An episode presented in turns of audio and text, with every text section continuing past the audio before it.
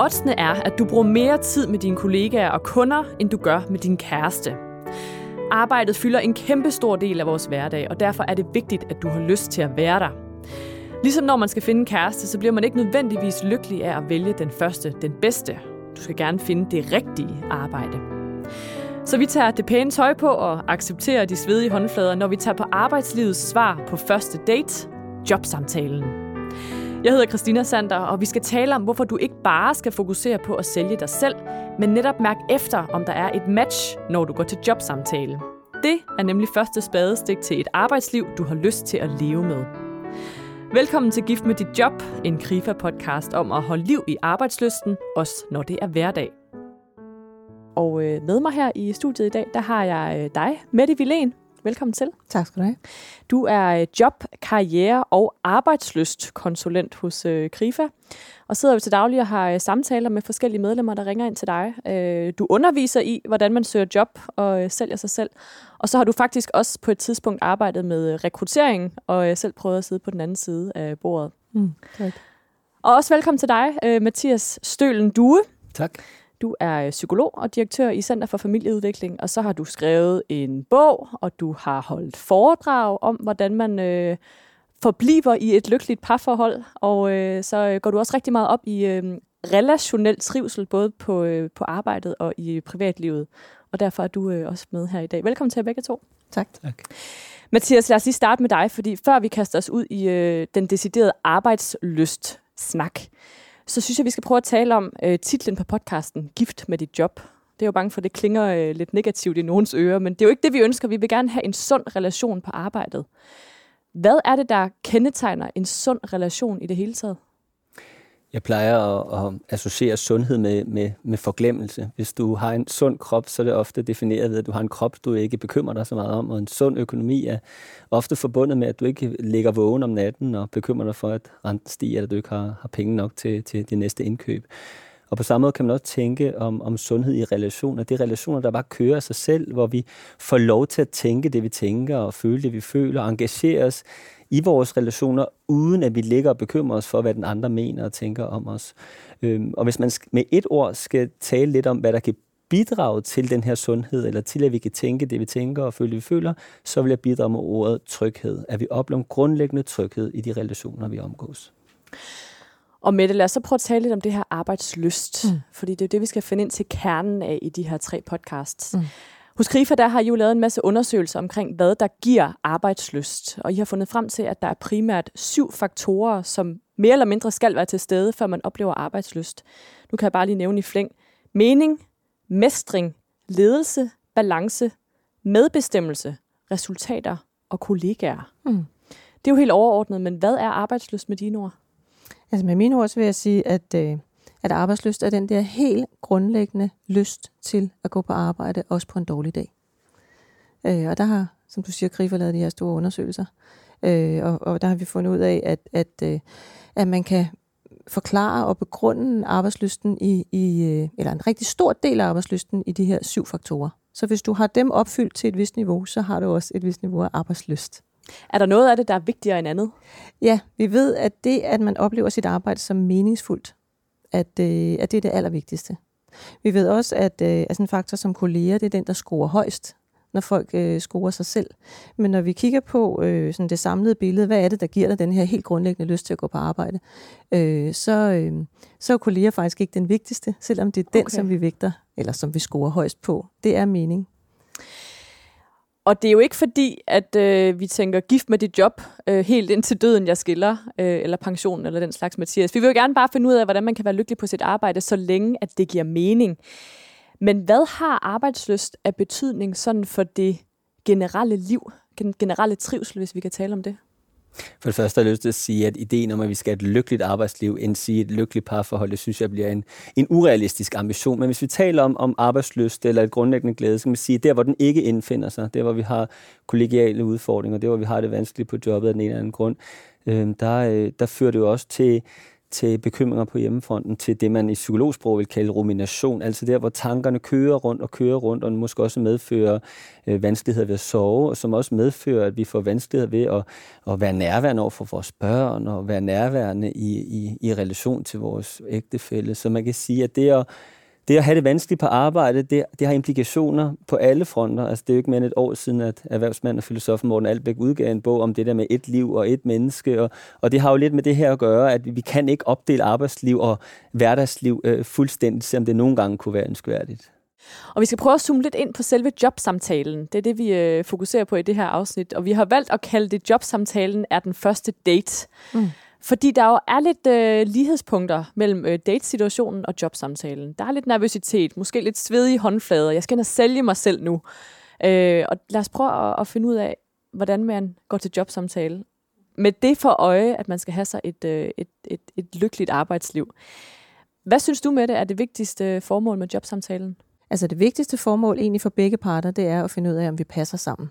For øh, når du kommer til jobsamtalen, så har de læst dit CV, Øh, de har forholdt sig til, at du har de rigtige kompetencer, de har set, hvad du har, hvad du har bedrevet før. Så, så nu skal de finde ud af, hvordan, øh, hvordan vil du bruge det her hos dem?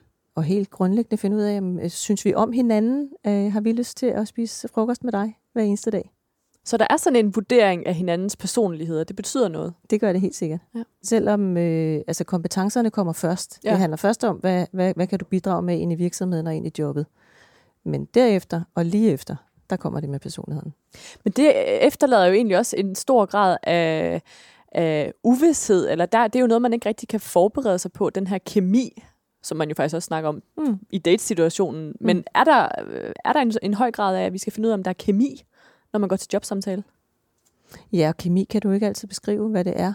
Men øh, altså inden du går til jobsamtale, så er det jo vigtigt, at du laver noget research på virksomheden. Hvem er de? Hvad laver de? Hvad er det for nogle produkter? Måske noget med konkurrencesituationen. Øh, har de været i medierne? Sådan nogle ting.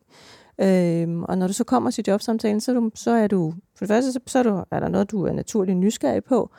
Og du har også mulighed for at ja, spørge ind til dem, og også øh, fortælle, hvorfor er du interesseret i dem. Ja. Og, og alle også arbejdsgivere kan godt lide at føle sig anerkendt og, og være interessante, og, og måske er de også ovenikøbet stolte af deres virksomhed og deres job.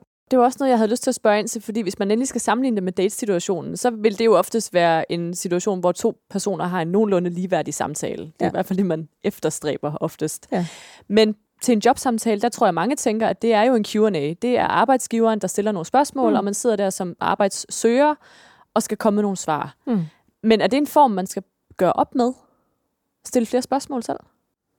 Altså, det vil altid være arbejdsgiveren, der taler mest. Det, det er det naturlige i setup'et. Så ja, vær altid opmærksom på at lytte og, øh, og reflektere på det, man bliver spurgt om. Og samtidig så må du rigtig gerne også være nysgerrig på dem. Må jeg tillade mig at afbryde? Uh, du, I taler om kemi, og nu er jeg i, i den uh, både den privilegerede position og nogle gange også udfordrende position, at jeg ansætter øh, folk i, i vores organisation. Det er jo både en fornøjelse og også nogle gange lidt krævende. Men, men når jeg ansætter en person, og vi ansætter en person, så, så går vi naturligvis efter kompetencer, sådan som du også øh, beskriver det. Mm. Øh, men vi, vi ansætter jo ikke bare en kollega eller en medarbejder. Vi ansætter en person, det som man vil kalde et helt menneske. Øhm, og vi skal have lyst til at bruge tid med vedkommende, også om det, der er rundt om det, sådan det formelle ansættelsesforhold. Og derfor så er kemi, det mellemmenneskelige, det relationelle, af afgørende betydning, og noget, som jeg tror, vi skal gøre en større dyd ud af at kigge efter som, som arbejdsgiver, men som den, den, den søgende også skal være endnu mere optaget af, tænker jeg. Men det er jo helt vildt svært som arbejdssøgende, fordi man er jo den person, man er, og man har de kompetencer, man har, og man kommer ind med det den personlighed og temperament, som man nu øh, engang har? Altså, er det noget, man skal forsøge at ændre på, eller hvordan kan man sætte sig i en situation, som man er mest attraktiv? Altså, i og med, at det hele menneske er en afgørende faktor, så skal man jo ikke prøve at være en anden end den, man er, for så bliver man ansat på falske vilkår, og det er hverken etisk øh, over for arbejdsgiver, og i længden er det heller ikke særligt trygt for en selv. Men jeg tror, at man som, som ansøger gør klogt ud af at tænke, at man også skal bruge sine relationelle og menneskelige kompetencer, at bidrage med den naturlige varme, man måske er kendt for i, i venneflokken eller på hjemmefronten, i stedet for man sådan i, i en eller anden jagt på at fremstå øh, korrekt og professionel, bliver lidt stiv i betrækket. Så man må gerne lade sin personlighed skinne lidt igennem til de der jobsamtaler? Det er i hvert fald, hvad jeg øh, vægter højt i mine, i mine ansættelser. Det kan jo være forskelligt fra organisation til organisation. Jamen, jeg er fuldstændig enig med dig, og, og, og øh, det, det så handler om, det er jo, hvordan, hvordan gør man så det? Altså, hvordan, øh, hvordan forbereder man sig på det? Hvordan finder man balancen mellem øh, det, man selv byder ind med, og hvordan fornemmer man de andre? Og, sådan, og det er jo det, jeg, når jeg sidder og rådgiver folk om at gå til jobsamtale, så er det jo noget det, jeg prøver at forholde mig til. Ja, det er en balancering mellem det formelle og uformelle, det professionelle og private, ikke? hvor ja. det kan blive for stift, og det kan selvfølgelig også blive det modsatte. Ikke? Ja. Og der, der er det jo der, det individuelle karriererådgivningsforløb kan være med til at afgøre, om hvorvidt man skal byde mere ind på den professionelle måde, eller mere ind på den mere personlige måde. Ja. Og samtidig synes jeg også, man skal forholde sig til, at, at det, er jo et, det er jo et setup. Det er jo en eller anden form for teaterskuespil, vil måske være et stort ord at bruge. Men vi ved alle sammen, at det er en jobsamtale, hvor ansøgeren prøver at præsentere sig selv bedst muligt. Og nogle gange prøver arbejdsgiveren også at sælge jobbet bedst muligt. Øhm, og hvordan kigger man så ind under det? Mm. Altså det gør man jo blandt andet ved at, ved at forberede sig godt og, og stille nogle spørgsmål og, og lytte efter svarene. Øhm, nu bidrager ja. du selv med, med, mm. med teateranalogien, mm. og uden at det her skal blive for højdragende, så har den kanadiske sociolog Irving Goffman øh, benyttet begreberne on-stage og off-stage som en måde at begrebsliggøre det her med, at vi nogle gange er ude et sted og performer, andre gange er vi mere privatsfære. Når jeg tænker, når vi, når vi er til en jobsamtale, også når vi er på en date, så er vi on-stage. Mm. Så tager vi det pæne tøj på og, og lægger mascaraen ordentligt, hvis man ellers er, er det kvinde, kvindelige køn. Mm. Øhm, og, og man er on-stage. Vi skal ikke bilde mm. hinanden ind, vi er andre steder. Vi skal Ej. heller ikke øh, lade alle masker falde. Og når det så er sagt, og lidt inspireret af, hvad vi taler om, så tror jeg alligevel godt, man som ansøger øh, kan åbne lidt for, hvad der foregår on stage. Mm. Ture være lidt sårbar. Fortæl om, hvad man ikke synes, man er så god til. Fortæl, at man er lidt bekymret for den her samtale, eller at man nogle gange kan synes, det kan være svært at få enderne til at mødes. For det igennem at vise integritet, eller det, man kunne kalde et, et glemt af det hele menneske. Så man åbner lige lidt af bagtæppet? Ja. Uden at gøre det for meget, og uden at det bliver øh, overinvolverende eller alt for transparent, men alligevel for at vise, at jeg er her som helt menneske. Jeg er her ikke bare som en, der har lært et manuskript udenad for at, at vise mig frem. Der, der er to ting, jeg hæfter mig ved af det, du siger. Det ene det er det der med, hvis man nu er ret nervøs. Jeg synes også, det er super godt input i, at man så måske sige, det kan godt være, at min stemme ryster lidt, og jeg har lidt sved i håndflader. Det er faktisk, fordi jeg er rigtig nervøs. Fordi jeg har glædet mig helt vildt meget, og fordi det her job, det er lige det, jeg ønsker mig. Så derfor er jeg selvfølgelig øh, bange for, om jeg nu får sagt alt det, jeg har på hjertet og alt det, jeg har forberedt. For eksempel, så viser du også, at du er sårbar, samtidig med, at du får taget noget af brødrene med nervøsiteten, og vi får pludselig talt sammen som det, du kalder, eller Morten Alvæks ord, som hele mennesker. Ikke? Det andet, det er det der med, om man så skal sige, jamen der er også noget, jeg ikke er så god til, og, øh, og jeg er faktisk også lidt bange for, jeg kan ikke huske, du siger, om vi får enderne til at mødes, eller om vi kan klare det her. Og det er jeg ikke sikker på, at jeg sådan er helt, eller der er, der er jeg ikke helt enig med dig, i hvert fald ikke til den første jobsamtale. Altså, det kan godt være, inden man skriver under på kontrakten, at der er noget, man lige skal have sagt. Er I, er I klar over, at jeg skriver ikke flydende fransk, jeg taler det kun? Eller er I klar over, at det er længe siden, jeg har siddet med Navision? Eller, eller hvad det nu er. Få det sagt, inden du skriver under. Men som den første date, det er altså den første jobsamtale, der mener jeg, det handler om at virkelig tænke over, hvad er det, jeg har at bidrage med ind i den her virksomhed, ind i det her job. Hvis, øh, hvis øh, arbejdsgiveren han spørger, hvad, hvad, hvad er der, som du ikke er så god til, eller er der nogle ting, som du føler, du kæmper lidt med, så skal man altid sige sådan, det er, at jeg vil gerne øh, nå det hele på den halve side, ja. eller så skal man sige noget, som alligevel jeg tænker lidt på. Jeg er så ansvarlig, ja, så jeg det, tager det, jeg er simpelthen for ansvarlig, ja. og jeg, jeg ender med at sidde med det hele til sidst. Ja, og det er jo også meget interessant, øh, det der med, hvad er det for nogle, øh, nogle spørgsmål, som ansøgeren frygter at få til en jobsamtale, og det er kunne godt være, være en af dem. Hvad er din, øh, hvad er din stærke side? Det kan folk som regel godt sige, men hvad er så din svage side? Ikke? Ja. Og så er det jo sådan lidt en gammel kliché. Altså skal du bare sige noget, som du er rigtig god til. For eksempel, at jeg er rigtig god til at nå det hele, og super detaljeorienteret, og derfor så er jeg jo så ikke så god til at sige fra, eller god til, til helheden. Ikke? Og ja. det bliver altså lidt gennemskueligt. så må man hellere finde noget, som, øh, som man helt ærligt ikke er super god til, men som heller ikke er det allervigtigste i jobbet. Og så lynhurtigt følge det op med, at det jeg er i gang med at arbejde med på den og den måde, eller jeg har tænkt mig at dygtiggøre mig øh, sådan og sådan, eller jeg kompenserer ved, at jeg er rigtig god til mm. det her andet regnskabssystem, hvad ved jeg, ikke? Og det er jo egentlig meget interessant, det der med, hvad folk frygter af mm. spørgsmål. Fordi ja. jeg tror, at vi går ind til en jobsamtale, de fleste af os, med en stor grad af uvidshed om, hvad kommer der til at ske nu? Mm. Hvad udsætter de mig for? Mm. Altså, når du taler med folk, der skal søge et job, hvad er det så, de er bange for at få øh, at blive spurgt om? Jamen det ene, det kunne være det, jeg sagde før, men det andet, det, det kunne være sådan noget med, hvorfor er der huller i dit CV? Hvad har du lavet i de år? Eller hvorfor er der øh, de her øh, mange korte ansættelser? Eller øh, nu kan jeg se, at du er stoppet på dit job her for tre måneder siden. Hvorfor stoppede du? Og der er nogle gange, folk har nogle følelser i klemme, øh, måske kede af, at de er blevet opsagt, og, og så kan det være rigtig svært at få fortalt, hvad der er sket på en god og konstruktiv måde. Skal man være ærlig omkring det, At man er blevet opsagt, for eksempel? det kan man godt. Og hvis de så spørger, hvorfor, så må man jo tænke over, altså hvis man synes, at chefen var et fjols, så behøver man ikke at sige, at han var et fjols. Men man kan jo sige, at der var nogle ting, som vi så forskelligt på, og jeg havde nogle ønsker om det og det. Altså så må man være konkret med, hvad var det selv, man ville, og det kunne man jo så passende bringe ind i den virksomhed, man søger i.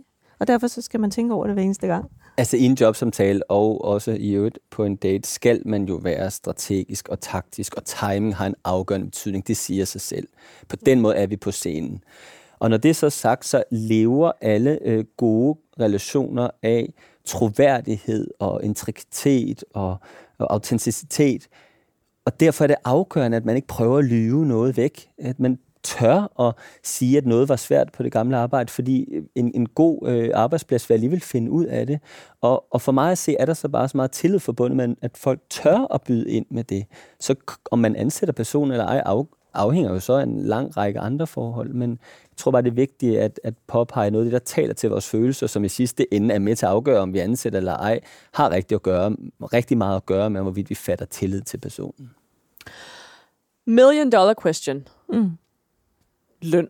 Mm. Skal man spørge ind til lønnen til jo- øh, jobsamtalen, første jobsamtale? Så hvis jeg bliver kæreste med dig, hvad får jeg så for det? er der nogen kæreste benefits? er du god til at give gaver? Altså, svaret er, er nej. Det skal du ikke til, til, til den første jobsamtale.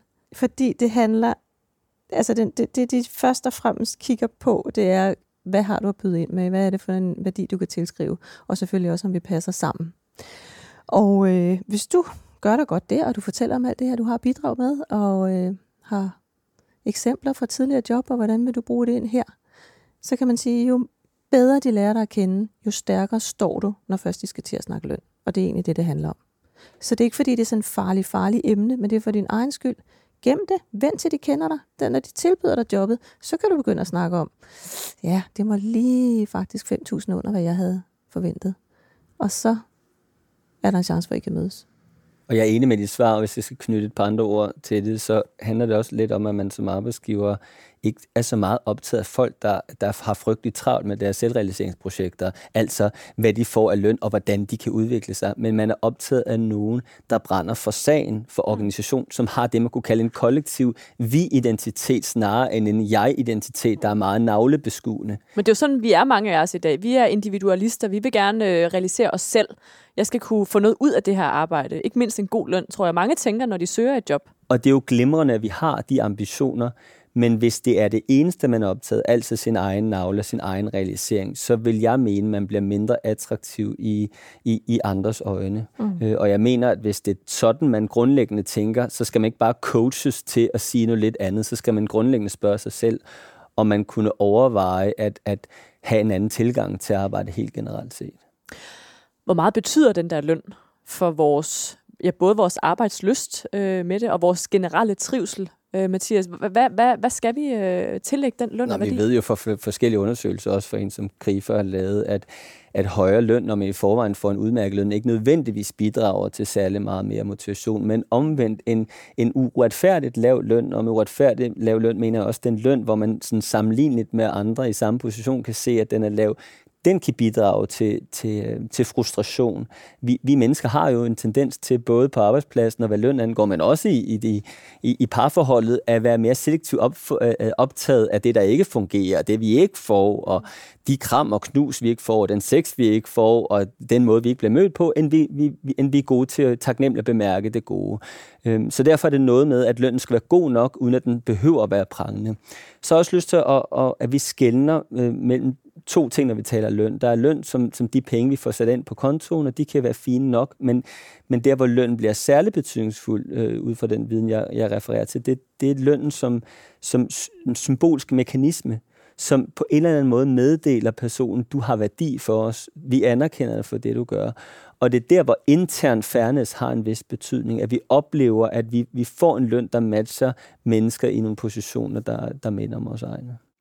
Hvis vi skal prøve at tale lidt mere om det her med at øh, blive nervøs inden en øh, jobsamtale, så tror jeg også, det handler om, at vi i dag tillægger vores arbejde rigtig meget værdi. Øh, der er på en eller anden måde rigtig meget på spil. Det kan betyde rigtig meget for vores generelle trivsel, om man er glad. Vi skal også prøve at fokusere lidt på fremtidens arbejdsmarked. Og Mathias, der kunne jeg godt øh, tænke mig at prøve at spørge dig. Tror du, vi bliver gladere af at tillægge vores arbejde så meget værdi, som vi gør i dag? At så meget af vores generelle trivsel er bundet op det på korte vores svar, arbejde? Det korte svar er nej.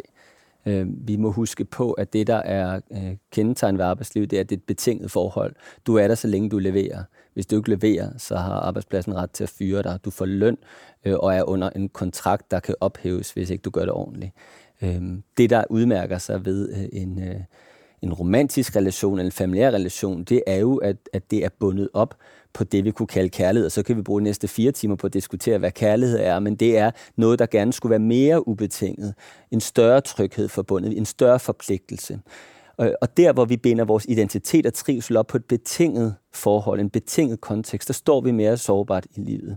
Øh, og vi ser en høj forekomst af skilsmisser i, i vores tid, og vi ser en højere forekomst af, af, af, af identitet bundet op på arbejdspladsen. Det ser jeg som en usund udvikling. Jeg mener absolut, og, og med rod i det, man kalder tilknytningsteorien, og med rod i det, vi arbejder med, at, at vi mennesker er mere, mest resiliente eller robuste, står stærkest i livet, der hvor vi har en tryg base i vores nære relationer, i vores familieliv, og at vi så kan gå på arbejde ud og performe, være på scenen, gøre det så godt vi kan, og at vi så kan gå hjem igen og tale om det, vi synes, der er svært på arbejde, og det, vi glædes over, og så tanke op, så at sige, til næste dag. I forhold til Grifers undersøgelser, så har det, at vi oplever vores arbejde som meningsfyldt, jo også en kæmpe stor betydning. Og det, at vi oplever, at vi mestrer vores arbejde, altså at vi bruger vores kompetencer, både de faglige og de personlige kompetencer. Så, øh, og det er en tredjedel af vores vågne liv, vi, øh, vi befinder os med, med, med vores kolleger, så det, så det har en kæmpe stor betydning. Og ja, øh, vi skal performe, og øh, arbejdsgiveren kan sige os op. Men det gælder også den anden vej mm. som medarbejder. Altså hvis vi oplever, at vi ikke får den løn, som vi synes, vi er værd, eller vi synes, vi ikke bliver behandlet ordentligt, så har, så har vi også muligheden for at sige op. Vi har muligheden for at søge et andet arbejde og gå til nogle andre dates, ikke? Altså, så må vi ud på markedet og date lidt og se, ja, hvor passer vi bedre, og så siger vi vores job op, og så går vi, ikke? Så, så det er, om det er et helt lige forhold, det ved jeg ikke, men, øh, men, men jeg prøver heller ikke at sige har... enten eller, for Nej. arbejde er vigtigt i særdeleshed ja. en tid, hvor vi arbejder så meget. Mm. Men, men, men jeg vil stadig udviklingspsykologisk og, og, og relationspsykologisk hele tiden sige, at, at, at familien eller de nære relationer har en primær betydning, fordi der er den her grundlæggende forskel på, om hvorvidt man er, man er købt eller man ikke er købt. Mm. Øh, og det er derfor, jeg mener, at man, hvis man skal tale om grundlæggende trivsel i tilværelsen, så skal man starte med de nære relationer på hjemmefronten. Vi kan mm. også se, at sygefraværet starter øh, med at stige i op til fem år, før man bliver skilt, hvorfor at arbejdspladsen også vil lukrere på, at man, øh, at man trives derhjemme. Mm. Men, men som vi var inde på før, når du trives på arbejde, så er du i stand til at være mere kærlig kompetent, udgave dig selv på hjemmefronten, og vice versa. Så det, ja. det, det gælder jo hele vejen rundt. Nu spurgte mm. du bare til mm. noget med, øh, hvor vi ligger vores identitet, eller hvor det er, vi fokuserer. Og det er der, hvor jeg jo øh, i egenskab af øh, psykolog og ansat ved Center for Familieudvikling til enhver tid vil hæve, at vi må starte med familien. Ja. Mm. Og når vi så snakker øh, fremtidens arbejdsmarked, så bliver det nok endå værre end det, du siger nu. Ikke? Fordi at der, der er en tendens til, at der kommer flere projektansættelser, der kommer flere korte ansættelser, så der kommer flere skift øh, af, af arbejdspladser, og så bliver det så meget mere vigtigt, at du også har det grundlæggende i orden. Det gør nemlig. Der kommer også flere og flere singler. Altså, der kommer ja. flere og flere mennesker, som har mere og mere tid til at ligge på arbejdet, som har øh, brug for den anerkendelse på arbejdet, fordi de ikke har øh, en familie eller mand eller kone, børn at komme hjem til og stå til rådighed. Og når det går godt, så er det jo glimrende. Så kan arbejdet være et, et, et, et fix. Det kan være noget, der er ganske brugbart. Så det er jo ikke negativt i sig selv at, at gå efter en, en, en spændende karriere. Det eneste, jeg taler om, det er, at det kan blive et sårbart projekt, hvis mm. det er det hele livet kommer til at handle om. Fordi man, man investerer meget i noget, hvor man grundlæggende øh, er er på valg og på prøve. Mm. Og vi kommer til at tale meget mere om det her med, hvornår man skal øh, videre øh, fra et job. Øh, skilsmisseprocenterne kommer øh, mere på spil i afsnit 3 mm. af den her podcast, kan jeg lige øh, tease for her. Men med det efter en god date, hvis vi skal vende tilbage til den, så tror jeg, øh, jeg har været på Tinder, så jeg ved mm. det. øh, rigtig mange kvinder, de forventer, at manden kontakter dem. Ja. Øh, efter sådan en god date. Og der må helst ikke gå for lang tid, et par dage, så skal Mm. man gerne have hørt fra ham. Mm. Eller så bliver det nævnt til veninderne. Efter en jobsamtale, der forventer man selvfølgelig også, at arbejdsgiveren tager kontakt. Men Mm. hvordan forløber det efterfølgende? Øh, sådan, hvad skal man forvente af proces? Altså for det første, så inden du går fra denne her jobdate, så altid spørg, hvad er processen herfra? Hvad sker der nu? Er der andre, I skal tale med? Og hvornår kan jeg forvente at høre fra jer? Og så vil man næsten altid få en dato. Inden udgangen af ugen, eller et eller andet, man kan forholde sig til. Og to, så når du spørger dem, jamen, skal, man, skal man vende tilbage efter? Du kan altid efter en jobsamtale øh, sende en mail, hvis du har noget yderligere at byde på. Altså hvis der, hvis der var noget, du ikke fik sagt, eller der er noget, du har undersøgt, øh, som, som du lige vil fortælle dem, jamen så send en opfølgningsmail. Tak for en god snak. Jeg vil også gerne lige gøre opmærksom på det og det. Det kan du sagtens gøre. Og det andet med, øh, når så fristen er, øh, er udløbet, og du ikke har hørt noget, jamen så ring til dem. Det kan du gerne være lidt, lidt aggressiv. Ja, aggressiv vil jeg ikke bruge. Oh, det ord vil jeg ikke bruge, men at du må gerne Det være vil lidt, det være på datingmarkedet. Lige at følge op, og så også lige følge op igen. Jeg vil kalde det interesseret. Du er seriøs, og du er interesseret, du har fået at vide, at du vil få svar inden udgangen af ugen, og så ringer du mandag venligt, høfligt, ikke anklagende. Bare lige for at spørge, hvor langt er I kommet i processen?